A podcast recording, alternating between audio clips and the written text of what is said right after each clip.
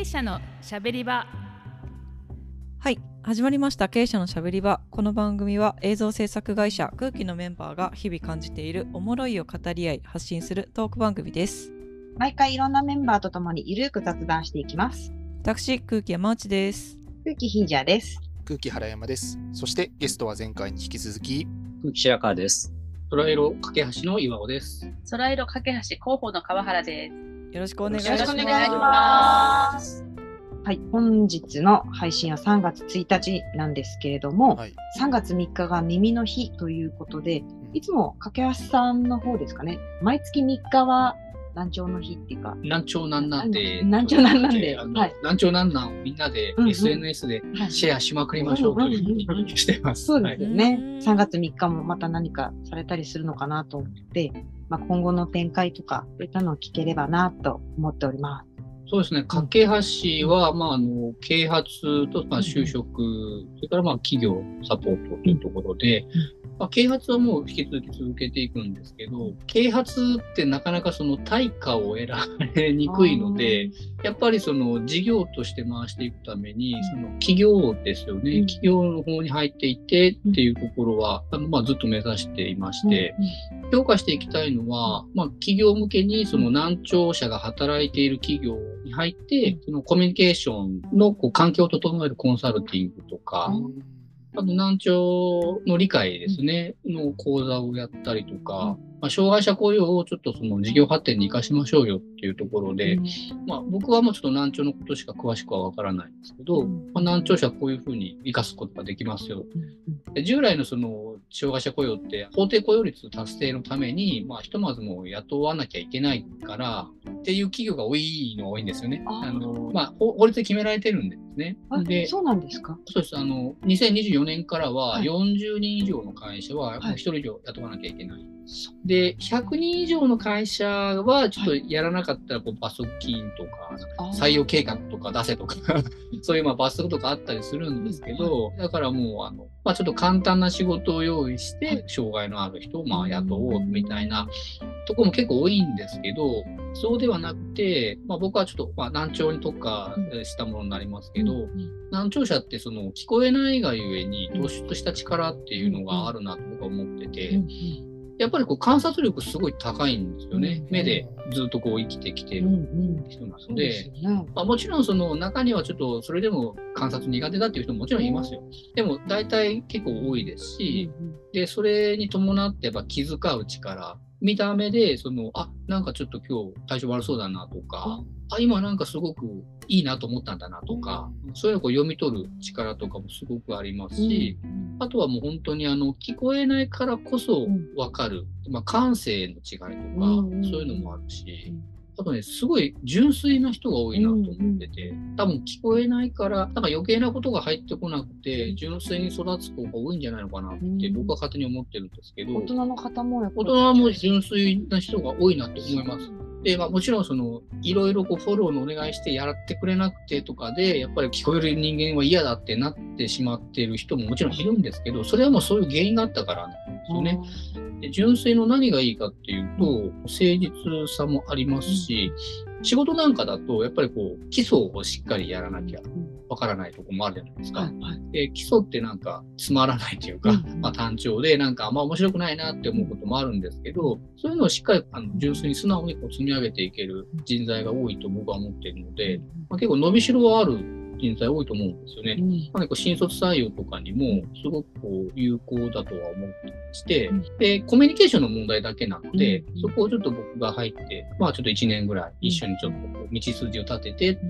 だったら双方にとっていいと思うんですよね。あの会社の事業発展にも力になると思いますし、本人もやりがいを持ってやれるし、で今本当にこう採用が難しい母数が少ないってすごく今言われててうん。困ってるって企業さん多いうん。はずなので、うん。まあ、そういうところで難聴者、うん。難聴者もめちゃくちゃ多いんですよね。うん。隠れ難聴者みたいなもう本当にもうなんか300万人とかいるんじゃないかって言われているので、母数もですね、まあ、広げることもできますし、なんかそういうところをもっとちょっと広げて、うんあの、企業の側の理解とか、実際の活用とかを、まあ、あの、広げていきたいとは思ってますね。そこを架け橋としては強化していきたい。あとは、まあ、あの、2025年にですね、はいはいデフリンピックっていう、うんうんうん聞こえないアスリートのためのオリンピックがうん東京で開催されるんですよ。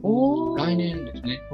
なので、もうそこに向けても、東京なんかは結構その聞こえのフォローですね、ユニバーサル化みたいなところの動きも、まあ、だんだんと出てきてますし、そこであのうん。認知を高めるっていうこともできますので、まあ、あのデフリンピックを応援する、ん。プラスその難聴の理解をまあ広げるっていうところで、イベントとかうん。そういうのをやって、まあ、啓発の部分になります。よね。うんなんかそういうのをちょっと大きくやっていきたいなっていうのはあります。はいそうですね。あの、デフリンピックで補足をさせていただきますと、認知度が今16.7%って言われてるんですよね。で、うんオリパラが98%あるんですよ。なので、めっちゃくちゃ低いんですよね。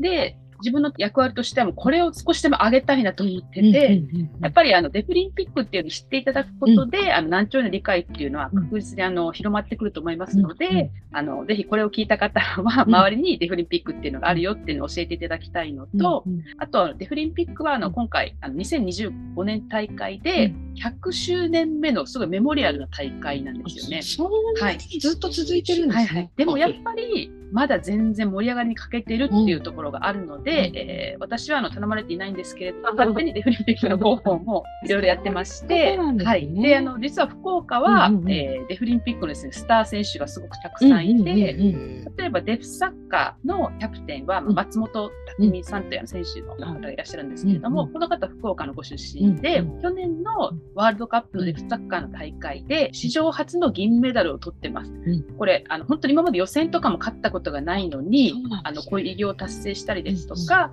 あとデフバドミントンは、うん。あのもう有力候補がもう5名も6名もあの福岡、そうなんですか。九州にいるっていうところで、へーあの、これは両方ともですね、あの、1月18日の西日本新聞さんにもご掲載をいただいてましうんうんて、特にうん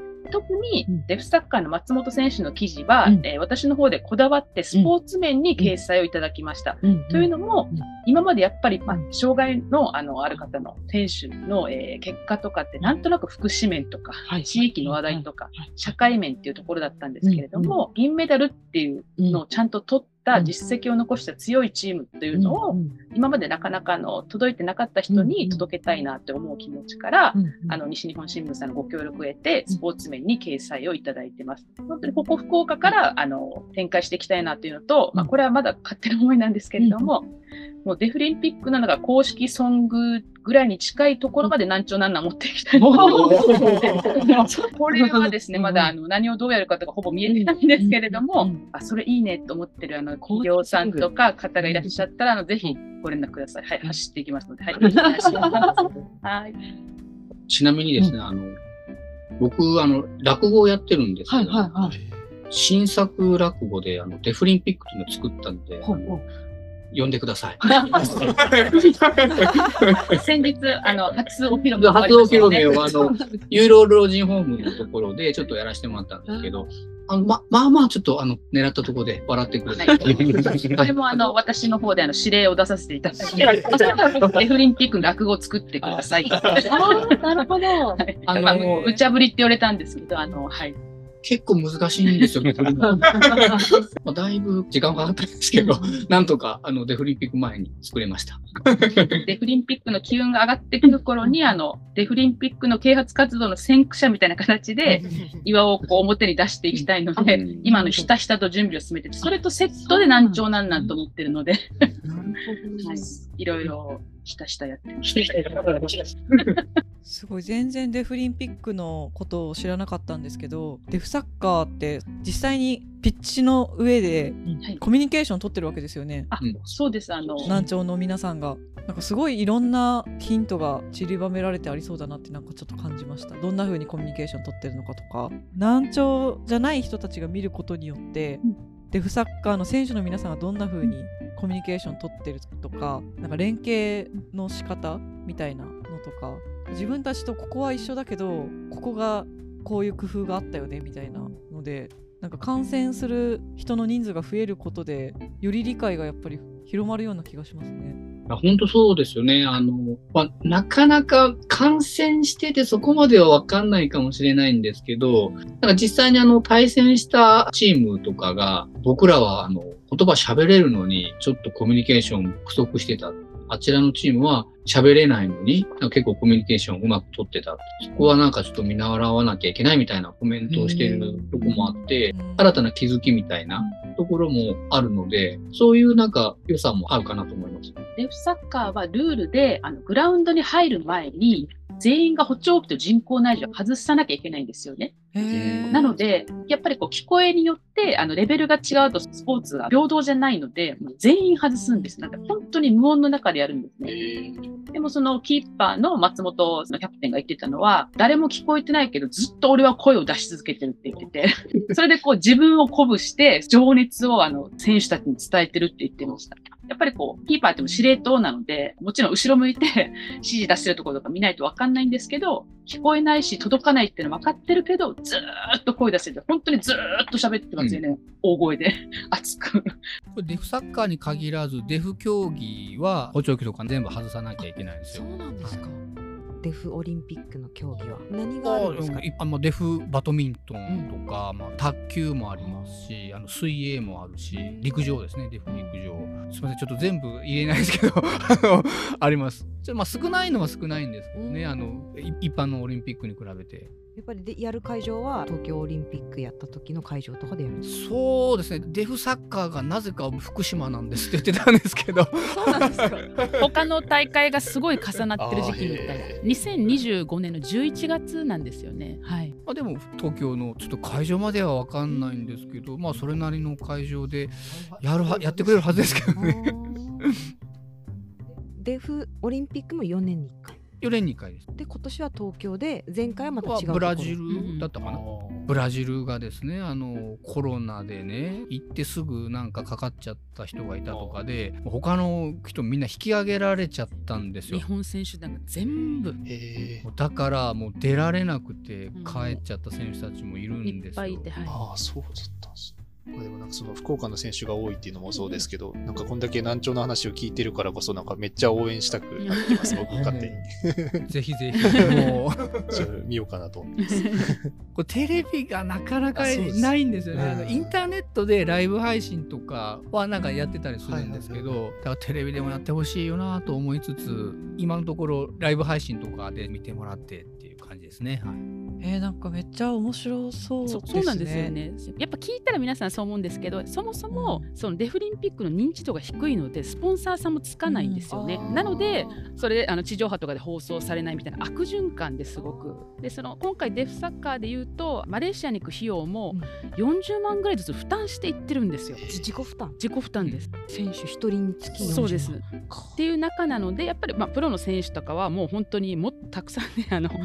賞金も含めてですけどやっぱり金銭的に余裕があるんですけど本当に同じスポーツで同じように強いのに格差っていうのがすごくあるなっていうのを感じてて。まあ両輪なんですけどやっぱりまずはもう認知度とかを上げて、まあ、知ってもらうっていうのが一つあるなっていうのを思ってるので、まあ、たまたまそのデフサッカーの松本選手とはもう23年ぐらい一緒に難聴啓発の活動もしてるので、その辺りのつながりを生かしてあのいろいろ外に出して知らせていってるっていうような状況ですね。はい、なので、まあ、どっかこう福岡だけでも局地的に出れば報道される確率は上がってくると思うので本当草の根ですけど。はい。それでその松本選手の記事が最近よく見るなと思ったら、はい、裏には川原が動いてます。イケメンなのですね。ちょっとついつい力入っちゃって。イケメンですよね男性でも初めて会った男性が松本さんのこと好きになっちゃいましたってみんな言います。あの心もイケメンだって、すごい。一度あの掛橋さんのセミナーに参加させてもらったことがあって、うん、その時あの白川さんももちろん登壇された時に行かせていただいたんですけど、うん、あの松本選手ってすごく温和で、うん、なんか優しそうな感じなのに試合に出るとすごいもうずっと吠えてますよねギャップ萌えですかねあれ。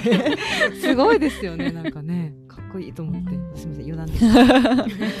はいちょっと最後にですねあの、その白川さんにも今回本当にあの貴重なお話だったと思うんですけどあの架橋さんソライルさんの話、うん、たくさん聞いてで私たちも面白かったですし、うん、その実際に難聴難難に関わった白川さん的にこういう啓発動画とか活動とかに関わってみて改めて感じたこととかがあればちょっとぜひお伺いしたいなと思うんですけど。そうですね。空気っていう会社はその映像を中心にものづくりをしている会社なので僕らがどういったことがやれるのかっていうふうなことは今回のようなプロジェクトに参加してみた時に非常に突きつけられる部分もあったなっていうふうには思うんですけどまああの映像でやれることっていうのはあるなとは思ったんですよね。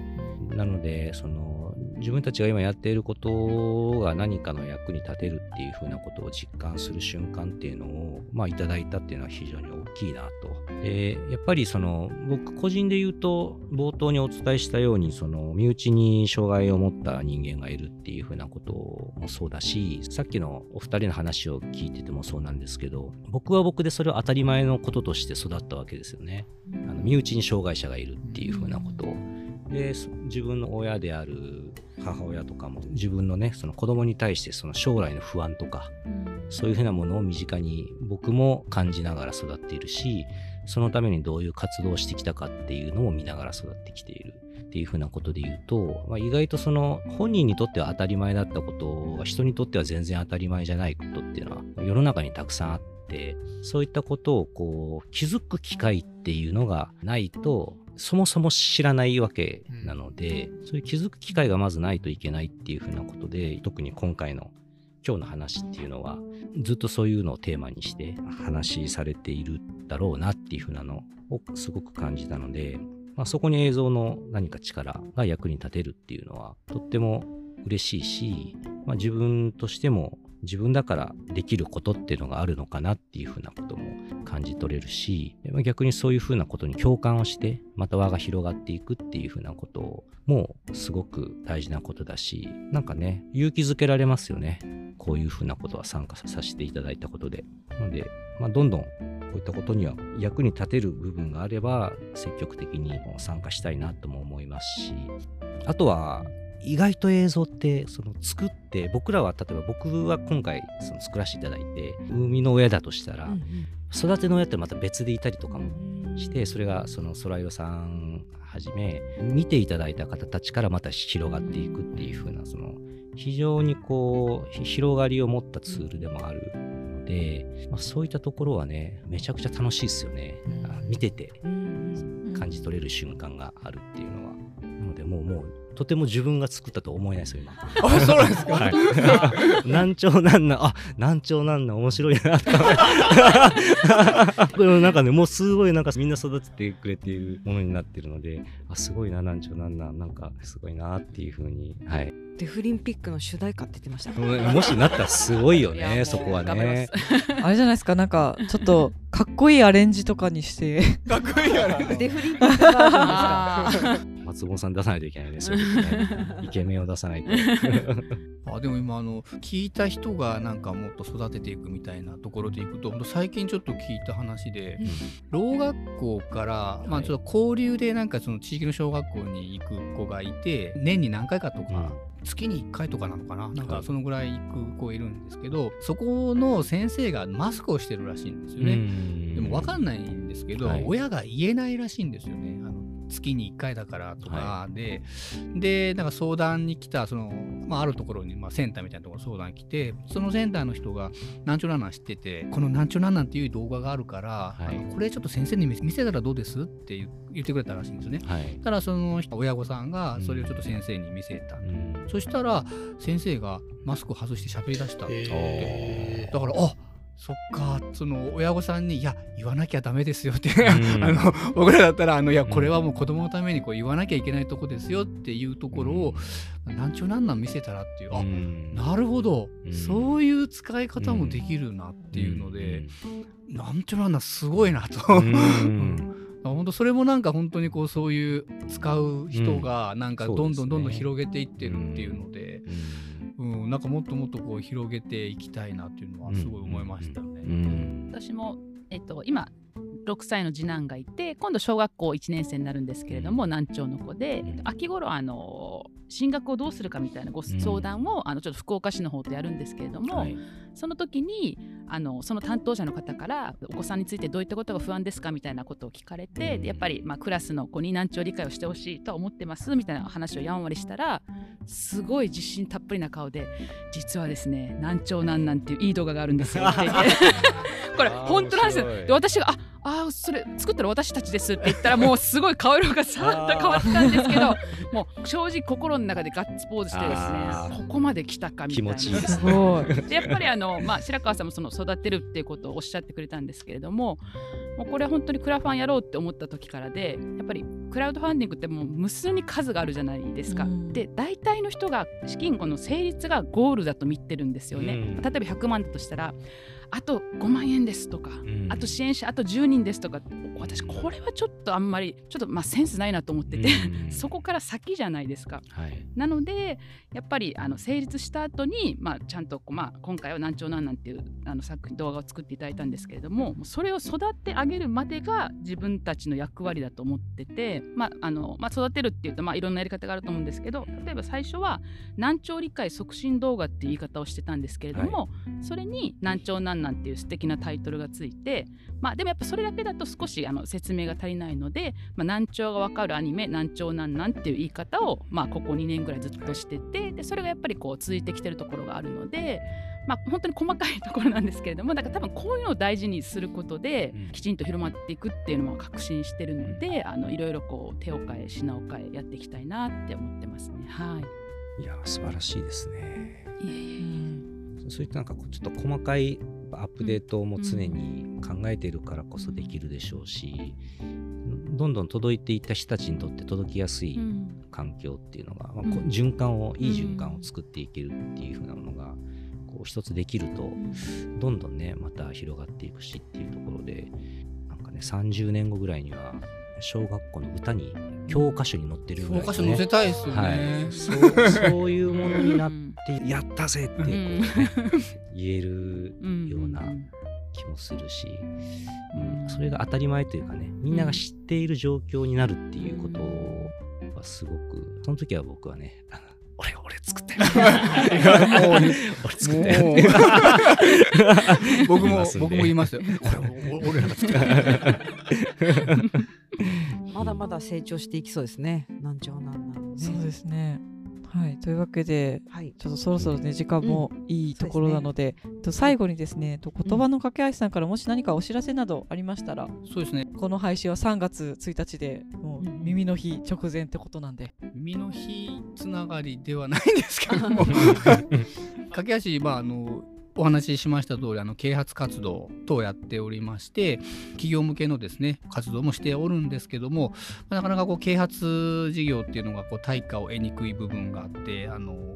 ご寄付をいただきながらですね、あの架け橋サポーターとかですね、え、企業の方にはこうパートナーという、まあ、名前で呼んでるんですけど、そういうのでこう、まあ、サポーターの方をあの募集をしておりますので、もしですね、あの共感いただけた方はですね、あのぜひあのホームページからですねあの、まあ、サポートしていただけると、まあ、大変ありがたいです。あの言葉の架け橋で検索すれば出てきます。言葉が漢字で、あと全部ひらがなです。まずこうページだけでもちょっとまあ見ていただければと思いますので、えー、どうぞよろしくお願いします。概要欄にももちろん入れます。はい、はいえっと、広報から最後に一つなんですけれどもこう街頭ビジョンとかで流せたらいいなとか、まあ、福岡の PayPay のホームで流せたらいいなとか本当に考えてるので、まあ、アイデアだけはちょっといろいろあると思いますのであのなんかちょっと興味持ったとか企業の方でも個人の方でもあのご連絡いただければなと思いますので、はい、あの一緒に難聴の啓発を進めていければと思います。よろしくお願いします。はいありがとうございましたというわけで、えーと、全4回にわたって、はい、難聴の子を持つ家族会そらいろさんと一般社団法人言葉の架け橋の代表岩尾幸和さんと同じく広報の川原美幸さんをゲストにお迎えした全4回ということでひじやさんどうでした？このこのテーマでなんかお話聞いてもいいのかなってななんだろうなこううまく言えないな。よく言われます。あの新聞社の方からもちょっと言いづらいこともあると思うんですけどってやっぱりあのあの障害のこととかですねどうしてもそう、まあ、センシティブな話題なのでなるんですけど、私ああいいですよいいですよ。何でも聞いてくださいって 聞いていただいてるのであのもうそういうノリではい大丈夫です。はい。なんかやっぱりこのお二人のね明るさがやっぱりこの動画にも出てたんだなっていうのがすごく感じれたっていうか、うん、この動画が生まれた理由っていうのがすごくこうしっくり分かってすごい良かったなと私は思いました。うん。原山君はあはい。そうですね。まあやっぱこの4回を通じて、難聴難難の動画だけじゃ伝えきれなかった分までこう一緒に話せたのがすごい良かったかなと思うので、なんかこれもちゃんとその候補の一つになると嬉しいなと思っております。このポッドキャスト、ね、そうですね。ポッドキャスト。いや本当なんかあの多分ソライドさんを知ってなくて難聴難難の動画だけ見たことあるよっていう方も多分いらっしゃると思うんですよね。なんかそういう方にも本当今回の裏話ぜひ届いてほしいなと思いましたし。なんか私自身もすごいセンシティブなお話なんですけどもちろん。やっぱ障害ってその人が障害だからとかじゃなくて耳が聞こえないから生きづらくなってる環境自体が障害だみたいなっていう風な言い方をやっぱりするんだよっていうようなことって最近やっぱ言われるじゃないですか。その体にある障害が障害じゃないみたいな。その人が生きづらいっていうその社会の環境そのものが障害を生み出してるみたいな今回その話聞いて本当にそうだなとなんか感じたのでなんかめちゃくちゃ個人的にもすごく有意義な話が聞けて面白かったなと思いました。本当に貴重なお時間ありがとうございました。ありがとうございました。ありがとうございました。はい。というわけで、あの経営者初のクライアントゲスト会ということで、でしたね。はい。クライアントっていう気分ではないんですけど、はい、全然。それでもうチームって感じですよね。ワンチームワンチーム。そうですそうでしたね。チーム難聴なんなんですけどね。はい。というわけでチーム難聴なんなんの4回でしたね。はい。というわけで、今回はこの辺で終わりたいと思います。どうもありがとうございました。はい、ありがとうございました。本日も経営者のしゃべり場を聞いてくださってありがとうございます。経営者のしゃべり場では皆さんの感想、質問などを常に募集しています。概要欄にあるお便りフォームより簡単に入力できますので、ぜひお気軽にご意見ご感想をよろしくお願いします。